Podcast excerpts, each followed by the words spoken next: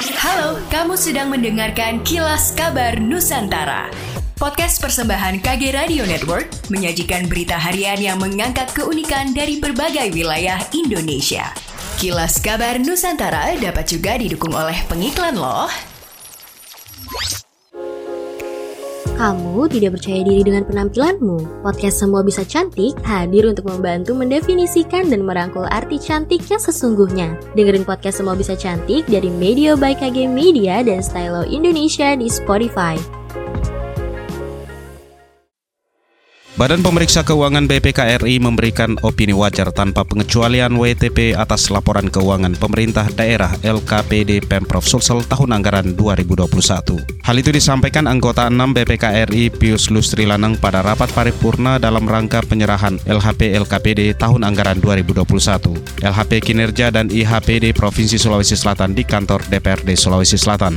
Pius mengatakan opini WTP diberikan karena penyajian laporan keuangan Pemprov Sulsel telah sesuai dengan standar standar akuntansi pemerintahan. Menurutnya ini bukti transparansi Pemprov Sulsel dalam hal penyajian laporan keuangan yang berkualitas. Apalagi mengingat Sulsel sebelumnya meraih opini wajar dengan pengecualian WDP pada 2020 lalu. Sementara Gubernur Sulawesi Selatan Andi Sudirman Sulaiman menuturkan capaian tersebut tidak terlepas dari sinergitas yang berjalan baik. Karenanya Sudirman menyampaikan terima kasih kepada semua pihak baik dari jajaran Pemprov Sulsel, DPRD Sulsel maupun dukungan masyarakat. Sudirman pun menyebut capaian ini adalah hasil perjuangan demi mewujudkan pengelolaan keuangan yang transparan dan akuntabel. Di sisi lain, Sudirman berharap agenda pemeriksaan oleh tim BPK bisa menjadi instrumen untuk menciptakan sistem pengendalian internal yang lebih efektif. Dengan demikian, permasalahan yang muncul bisa segera terdeteksi dan langsung dikomunikasikan untuk diberikan solusi sesuai dengan aturan perundang-undangan yang berlaku. Mulai Senin ini, 13 Juni 2022 berlaku sanksi tilang bagi pelanggaran kendaraan di kawasan ganjil genap di 26 titik ruas jalan di Jakarta.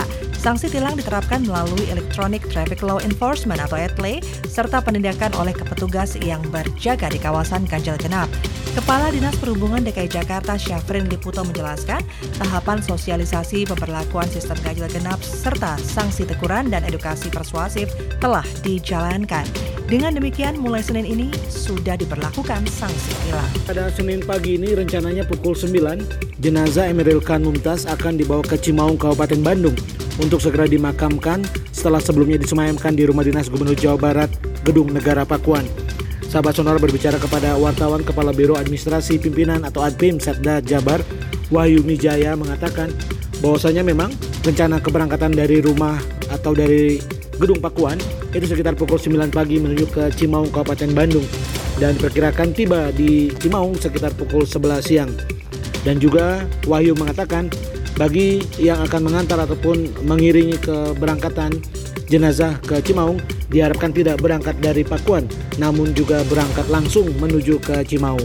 Gubernur Jawa Timur Kofifa Indar Parawansa mendorong setiap rumah sakit segera mengaplikasikan layanan berbasis digital yang dapat diakses masyarakat dengan mudah dan selaras dengan enam pilar transformasi pada sektor kesehatan yang diinisiasi oleh Kementerian Kesehatan. Salah satu pilar di antaranya adalah transformasi layanan primer dengan mendigitalisasi medical records yang memudahkan pasien dalam menjalani perawatan kapan dan di mana pun. Pilar selanjutnya adalah transformasi layanan rujukan dan sistem ketahanan kesehatan hingga transformasi SDM di lingkungan kesehatan, promosi edukasi kesehatan melalui platform digital hingga penguatan pada kampanye dan gerakan medis termasuk penguatan kader. Demikianlah kilas kabar Nusantara pagi ini.